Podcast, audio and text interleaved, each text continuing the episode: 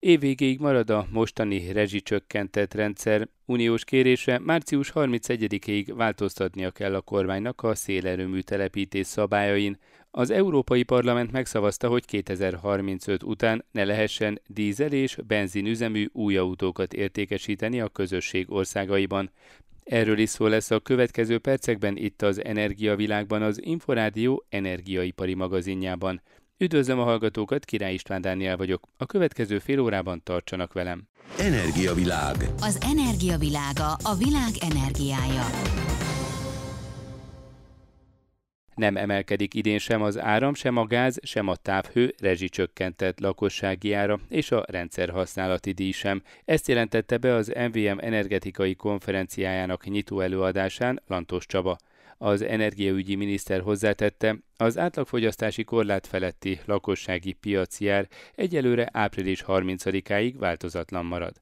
A tárcavezető az előadásában megerősítette azt a minapi jelzést is, hogy három gázturbinás erőművet építenek 2028-ig, egyet a Mátrai erőmű mellett, kettőt pedig Tiszaújvárosban. Várkonyi Gyula összefoglalója. A lakosság számára nem fog emelkedni egész évben sem a gáz, sem a villanyáram, se a távhő. A tavaly nyáron kialakult rezsisáv fölötti kategóriában, ott is április 30-áig, tehát a teljes fűtési szezonra maradt ugyanaz az ár, mind a lakosságnál, mind a 200 ezer mikro és kisvállalkozás is ebbe a körbe tartozik, tehát ott is nagyon kedvezményes energia árakat élvezhetnek. Az energiaügyi miniszter ezt az MVM energetikai konferenciáján jelentette be. Lantosabb azt is elmondta, hogy a lakosság által fizetendő rendszerhasználati díj sem fog növekedni az év során. A legfontosabb cél Magyarország energiaellátás ellátásának diversifikálása, mert a rendkívül magas, 75%-os importfüggőségünket mindenképpen csökkenteni kell úgy, hogy az energiát megtermeljük, vagy azt különböző forrásokból szerezzük meg. Három nagy CCGT-t tervezünk ugye megépíteni a elkövetkezendő években. Ezek 500 megawattos méretű ebbe a kategória tartozó CCGT. Ilyen még nem volt, mint amit 2028-ig szeretnénk megcsinálni a Mátrába, illetve Tiszaújvárosba. Ugyanakkor tovább fog folytatódni Magyarországon is a megújuló energia forrásokból származó energiának a termelése, így a napelemek, de mellé bejönnek a szélkerekek, és sokkal inkább szeretnénk jobban kiaknázni a geotermiát, részben fűtésre, részben reméljük, hogy áramtermelésre. Magyarország növekedni és iparosodni akar, ez pedig együtt jár a nagyobb energiafogyasztással, zárta előadását a tárcavezető. Nagy Márton gazdaságfejlesztési miniszter előadásában már arról beszélt, hogy a kormány várhatóan a jövő heti ülésén dönt majd a minap elindított 700 milliárd forintos Baros Gábor újraiparosítási program jelentős kibővítéséről. Az exportunk a GDP arányában eléri a 85%-ot, ez akár tovább növekedhet, és a beruházási rátánk az nagyjából a 27%-on volt a tavalyi évben. Tehát azt lehet mondani, hogy beruházás által vezérelt, exportorientált gazdaságról van szó. A miniszter szerint a magyar gazdaság finanszírozási szerkezete megváltozik, mert az évtized végére elapadó uniós források mellett a külföldi működőtőke beruházásoknak és az állami beruházás ösztönzéseknek lesz nagyobb szerepük. Energiavilág. Az Inforádió energiaipari magazinja az olaj, a gáz és a villamos energiaipar aktualitásaival. A vonalban Kaderjek Péter, a Budapesti Műszaki és Gazdaságtudományi Egyetem Zéró Karbon központjának vezetője. Üdvözlöm! Jó napot kívánok! Magyarországnak a helyreállítási és ellenálló képességi eszköz támogatási forrásaihoz módosítania kell a szélerőművek építésével kapcsolatos szabályokat. Erről beszélt a minap Lantos Csaba miniszter is. Mit jelent ez a változtatási kötelezettség? Lényegében azt jelenti, hogy azokat a szabályokat, amelyek ma de facto el lehetetlenítik azt, hogy Magyarországon szélerőművi projekt valósuljon meg, azokat kell megváltoztatni. Ezek közül a legismertebb talán az a szabály, miszerint lakott területtől legközelebb 12 kilométerre lehet ilyen erőművet fejleszteni, de Magyarországon nincs olyan terület gyakorlatilag, ami megfelelne ennek a követelménynek. Nyilván egymáshoz közel vannak a települések. Úgyhogy feltehetően a változásnak az egyik markáns pontja az ennek a védőtávnak a csökkentése lehet. Európai benchmark szintet figyelembe kell ezt megállapítani, ami azt jelenti, hogy valószínűleg ez a települések határától olyan egy kilométer, másfél kilométer körül lehet majd a új szabályok szerint feltehetően. Lényegében a településekhez, amennyiben ehhez hozzájárulnak a helyiek, közelebb lehet megépíteni majd ezeket a projekteket. Én azt gondolom, hogy ez az egyik fő terület, és a másik feltétlenül az, hogy hol, mely területeken lehet és érdemes fejleszteni. Ilyen projekteket nyilván nem szeretné senki, hogyha természetvédelmi vagy Natura 2000-es területen zajlanának ilyen fejlesztések, úgyhogy feltehetően lesznek olyan területek, zónák, ahol a projekt létesítésnek a szabályai könnyítve lesznek, tehát ahol, a, ha úgy tetszik, ajánlottabb lesz abban gondolkozni a fejlesztők részéről, hogy ilyen projektet megvalósít javítsanak. Ugye tudjuk azt, hogy Észak-Nyugat Magyarországon a Kisalföld térsége az, ahol ma is a legtöbb ilyen megújuló erőmű van Magyarországon, szélerőmű, és hát ott valóban talán a legkedvezőbbek az adottságaink.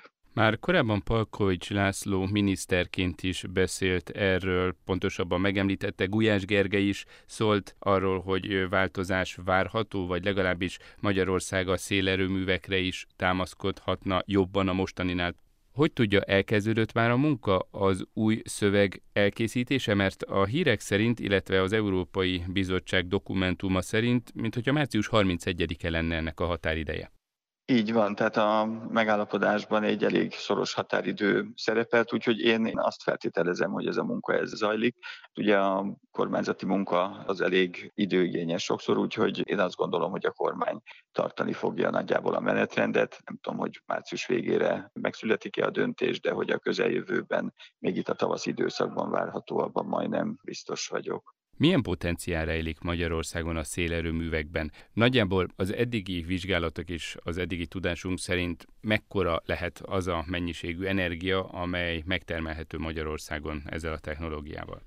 Jelenleg 330 megawattnyi beépített kapacitás áll rendelkezésre Magyarországon. Ezek elég régen létesült, még régebbi típusú, kisebb teljesítményű szélkerekek. Egyrészt lehetőség mutatkozna ezeknek a régi műveknek a felújítására, tehát fél megawattos, egy megawattos kerekek is találhatók még a rendszerben, és hát a mai technológiával ezek bővíthetőek lennének legalább a dupla kapacitásra, tehát a mai oszlopok, illetve helyszínek korszerűsítésével, tehát jelenlegi a 330 megawattnyi kapacitás két-két és félszeresére lenne egyrészt növelhető, másrészt ezen felül még egy gigawattnyi, ezer megawattnyi kapacitást egészen biztosan elbírna a magyar rendszer, és lenne is ehhez megfelelő minőségű szélenergiánk. Tehát én azt gondolom, hogy valahol 1500-2000 megawattnyi szél kapacitás be tud férni a magyar villamos rendszerbe. Ugye ezeket a erőműveket körülbelül évente olyan 2000 néhány száz órás kihasználási mutató és hatékonyság jellemzi. Hát ez azt jelenti, hogy azért egy elég jelentős, akár 4-5-6 terawattórás termelési mennyiséget is elő lehetne állítani egy olyan rendszerben Magyarországon, ahol az éves fogyasztásunk az 40 344 terawattóra. Tehát ez egy elég jelentős mennyiség, és hogyha figyelembe vesszük, hogy ez Magyarországon megtermelt energia, akkor természetesen az energiaszuverenitásunkat, energiafüggetlenségünket minden ilyen megújuló energiaforrás hasznosítása tovább erősítheti. Földrajzi elhelyezkedés szempontjából hol vannak az ideális pontok? Mondjuk Kelet-Magyarországon, ahova éppen jelentős ipari létesítményeket terveznek, vannak olyan helyek, mert hogy ugye azt mindenki tudja, hogy ha megyünk az autópályán Ausztria felé, akkor ahogy átlépünk a határon, nagyon sok szélerőművet lehet látni, de már a magyar oldalon is, mert hogy ott az Alpok alján igencsak jó a széljárás. De hol van még Magyarországon ilyen terület, ha van egyáltalán?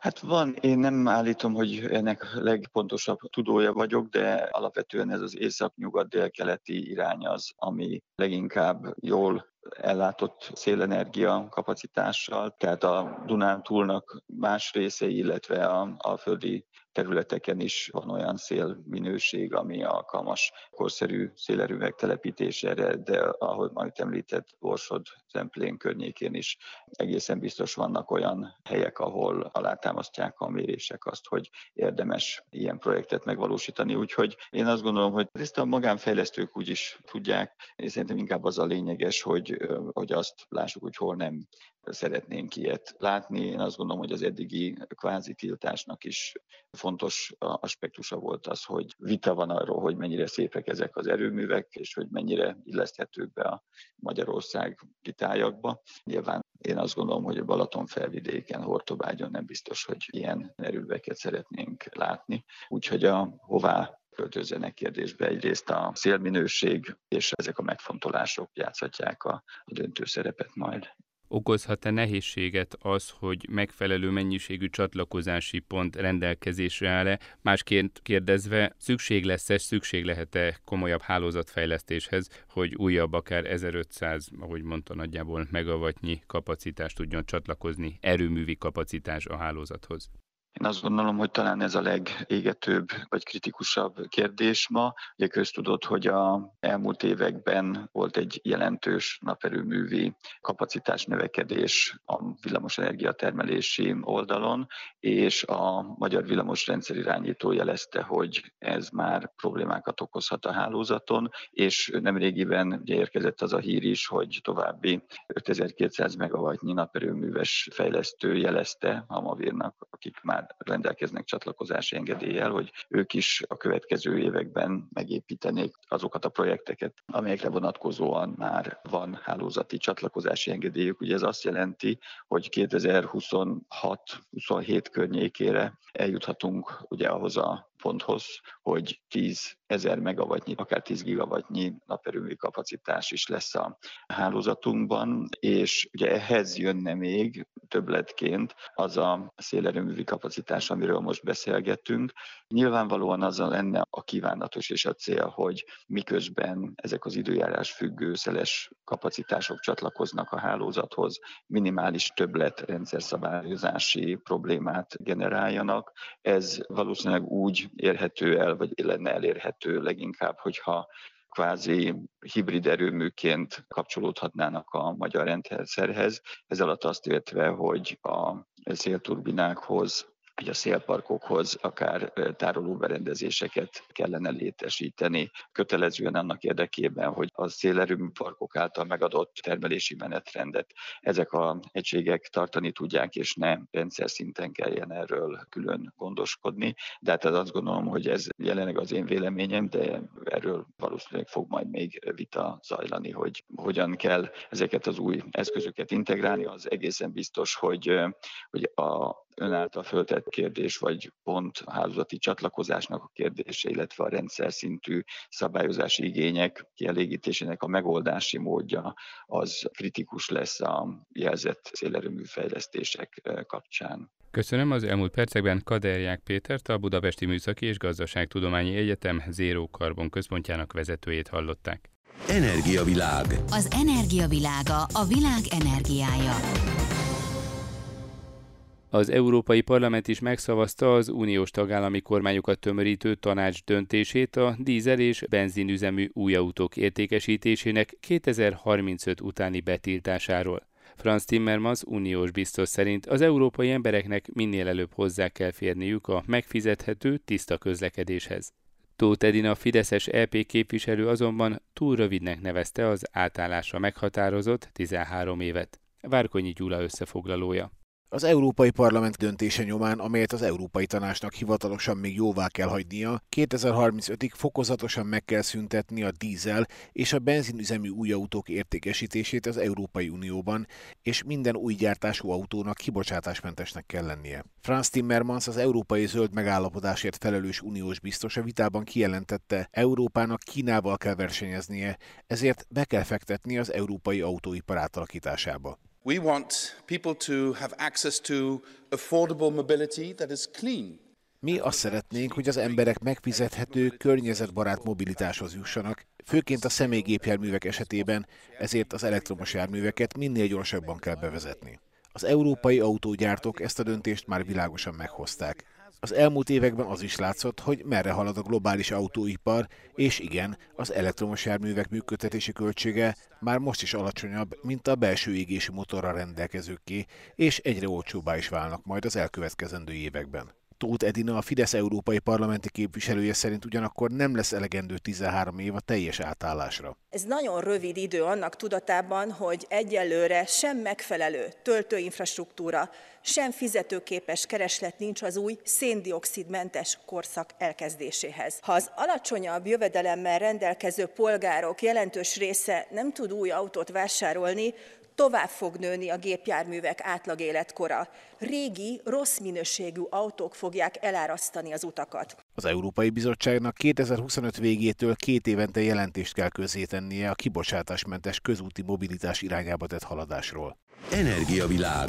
Az Inforádió energiaipari magazinja az olaj, a gáz és a villamos energiaipar aktualitásaival. Ma Európában több elektromos és hibrid hajtású új járművet adnak el, mint dízelautót. Ez öt éve még elképzelhetetlennek tűnt, ezért azt sem lehet kizárni, hogy 12 év múlva eltűnnek az új gyártású, belső égésű motorok az európai piacról. Így értékelte az Európai Parlamenti döntést a Gépjármű Márka Kereskedők Országos Szövetségének elnöke. Gablini Gábort Várkonyi Gyula kérdezte. Az autóipar az elmúlt évtizedekben, évszázadban megmutatta, hogy hihetetlen innovatív erő van benne, és amellett, hogy érthető, hogy a károsanyag kibocsátást azt mindenképpen redukálni kell, ez az üzenet, hogy a belső égésű motor unblock nem működhet, ez nem biztos, hogy 2035-ben is így lesz. Lehet egyébként, hogy ebben nem lesz változás, de olyan hihetetlen fejlesztések, fejlődés van, amivel ez a 12 év ugyan nagyon rövidnek tűnik, de én egyáltalán nem tartom kizártnak, hogy 2030-ra lehet olyan alternatív üzemanyag, ami egyébként teljesíti azt a kritériumot, amit most az Európai Bizottság kitűzött, azaz a zéró emissziót, és azt akár belső égési motor segítségével lehet majd felhasználni. Tehát egyet azért tisztán kell látni. Kína sok évvel ezelőtt, 15 évvel ezelőtt úgy döntött, hogy ők egyáltalán nem fejlesztik a belső égésű motort. Ők kifejezetten az elektromos hajtás, illetve annak komponenseit, lásd, akkumulátor, villanymotor, ezeket tették a fókuszba, óriási pénzt fektettek ebbe bele, és ma elmondhatjuk, hogy Kína a világ legnagyobb akkumulátorgyártója, a világon a legjobb technológiák majdnem kizárólag szinte Kínában, illetve Ázsiában vannak, hiszen a koreaiak és a japánok is nagyon-nagyon komoly pénzeket fektettek ebbe bele, viszont Európa az teljesen lemaradt. És inkább megpróbálták odázni ezt a helyzetet, amit ha most nem környezetvédelem, hanem gazdaság szempontjából nézem, akkor ezzel az akkori gyors nagy haszon elfette a közép és hosszú távú új irányokat, abban nem fektettek egyáltalán, és ma kimondhatjuk, hogy Európa talán a legrosszabb helyzetben van, hiszen Amerika is előrébb áll, mint Európa, Ázsiáról pedig nem beszélve. Tehát, hogyha a cél az politikailag, hogy rákényszerítsék az európai gyártókat, hogy az azt a technológiát, amiben a, a jövő versenyképessége rejlik, arra fektessenek be, azt fejleszik, akkor szerintem ez lehet, hogy jó irány. Van-e bármilyen adat arról, hogy Magyarországon, vagy akár egész Európában milyen arányban vannak most az új autók között az éroemissziós járművek? Igen, nem kérdés az, hogy a belső égési motor tradicionális hagyományok miatt is még messze volumenben felülmúlja, de azért azt érdemes figyelembe venni, hogy ma Európában több elektromos és hibrid, azaz teljes vagy részben elektromos hajtással rendelkező jármű értékesítése történik, mint dízel. Ezt mondjuk öt évvel ezelőtt elképzelhetetlennek tartottuk. Tehát nem egy jelentős átállás. Ennek az átállásnak több akálya van. Egy, az, hogy eh, nagyon magas az ára az elektromos autóknak. Kettő, az európai gyártók, ahogy mondta, nagyon komoly lemaradásban vannak. Ez pedig a kínálatot is még eléggé szűkké teszi, hogyha összevetjük, hogy például Kínában hányféle és milyen elektromos autót lehet elérni. Tehát ez a, a drágaság, a töltés is még egyenlő, a töltési kapacitás sem épült ki, sem Európában, sem Magyarországon még abban a mértékben, ami a használók részére abszolút komfortot jelentene. Jelentős lépések történtek, történnek, meg fognak történni, tehát itt is van egy komoly felzárkózás, de ennek még van egy igénye. Gabrini Gábort, a Gépjármű Márka Kereskedők Országos Szövetségének elnökét hallották. Energiavilág. Az energiavilága a világ energiája.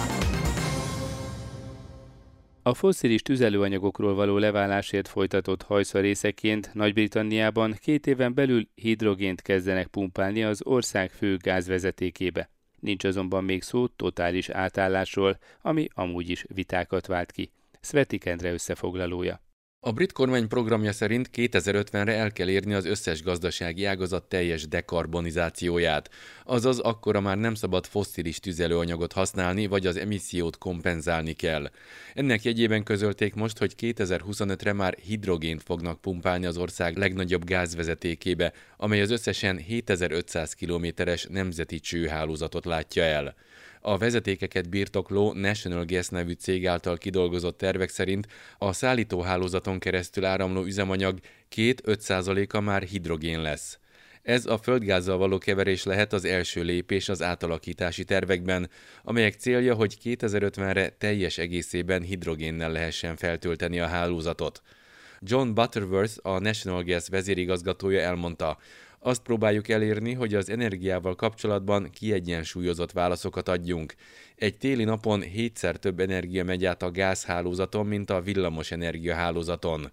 Meg kell vizsgálnunk, hogyan lehet ezt széndiokszidmentessé tenni, miközben biztosítanunk kell, hogy az ipar továbbra is el legyen látva, hogy a vállalkozások megkapják a gázt, amire szükségük van, fejtegette a Telegráf című lap szerint. Hozzátette, hogy ezért lassú lesz a hidrogénre történő átállás, és fokozatosan vezetik be a hidrogént az olyan területeken, amelyeket úgymond nem lehet villamosítani. Míg a National Gas a főszállító, a vállalkozásokat és otthonokat a kisebb elosztóhálózatok látják el. Az ő vezetőik már olyan terveken is dolgoznak, amelyek lehetővé tennék, hogy 2024-től akár 20%-nyi hidrogént is keverhessenek a vezetékeikben lévő földgázhoz. A hidrogént a britek már korábban is használták a hálózatban, a szénből előállított úgynevezett városi gáz jelentős komponenseként. Ez széles körben elterjedt volt az 1960-as években Nagy-Britanniában, mielőtt az északi tengeri gázmezők felfedezése után földgázzal helyettesítették be. A hidrogén most a globális felmelegedés elleni küzdelem jegyében újra előtérbe kerül, mivel elégetésekor nem termel széndiokszidot. A politikusok azt remélik, hogy a fosszilis tüzelőanyagok helyettesíthetők vele ott, ahol a megújuló villamosenergia használata túl nehézkes, például a hajózásban vagy a közúti fuvarozásban. Viszont nem lehet rá mennyei mannaként tekinteni. A hidrogén előállítása is energiát igényel, és csak akkor mondható zöldnek, ha zöld forrású árammal sikerült megtermelni. Jó, de hogyan fűtsön az ember otthon hidrogénnel? A 100%-ban hidrogénnel üzemelő kazánok még nincsenek jelen a brit piacon, de a National Gas szerint az otthoni kazánok képesek elműködni akár 20%-os hidrogénnel kevert földgázzal is, azaz nem kell lecserélni őket. Energiavilág. Az energiavilága a világ energiája. Az Energiavilág az Inforádió energiaipari magazinja ezzel véget ért. A szerkesztő műsorvezetőt Király István Dánielt hallották. Köszönöm a figyelmüket, viszont hallásra!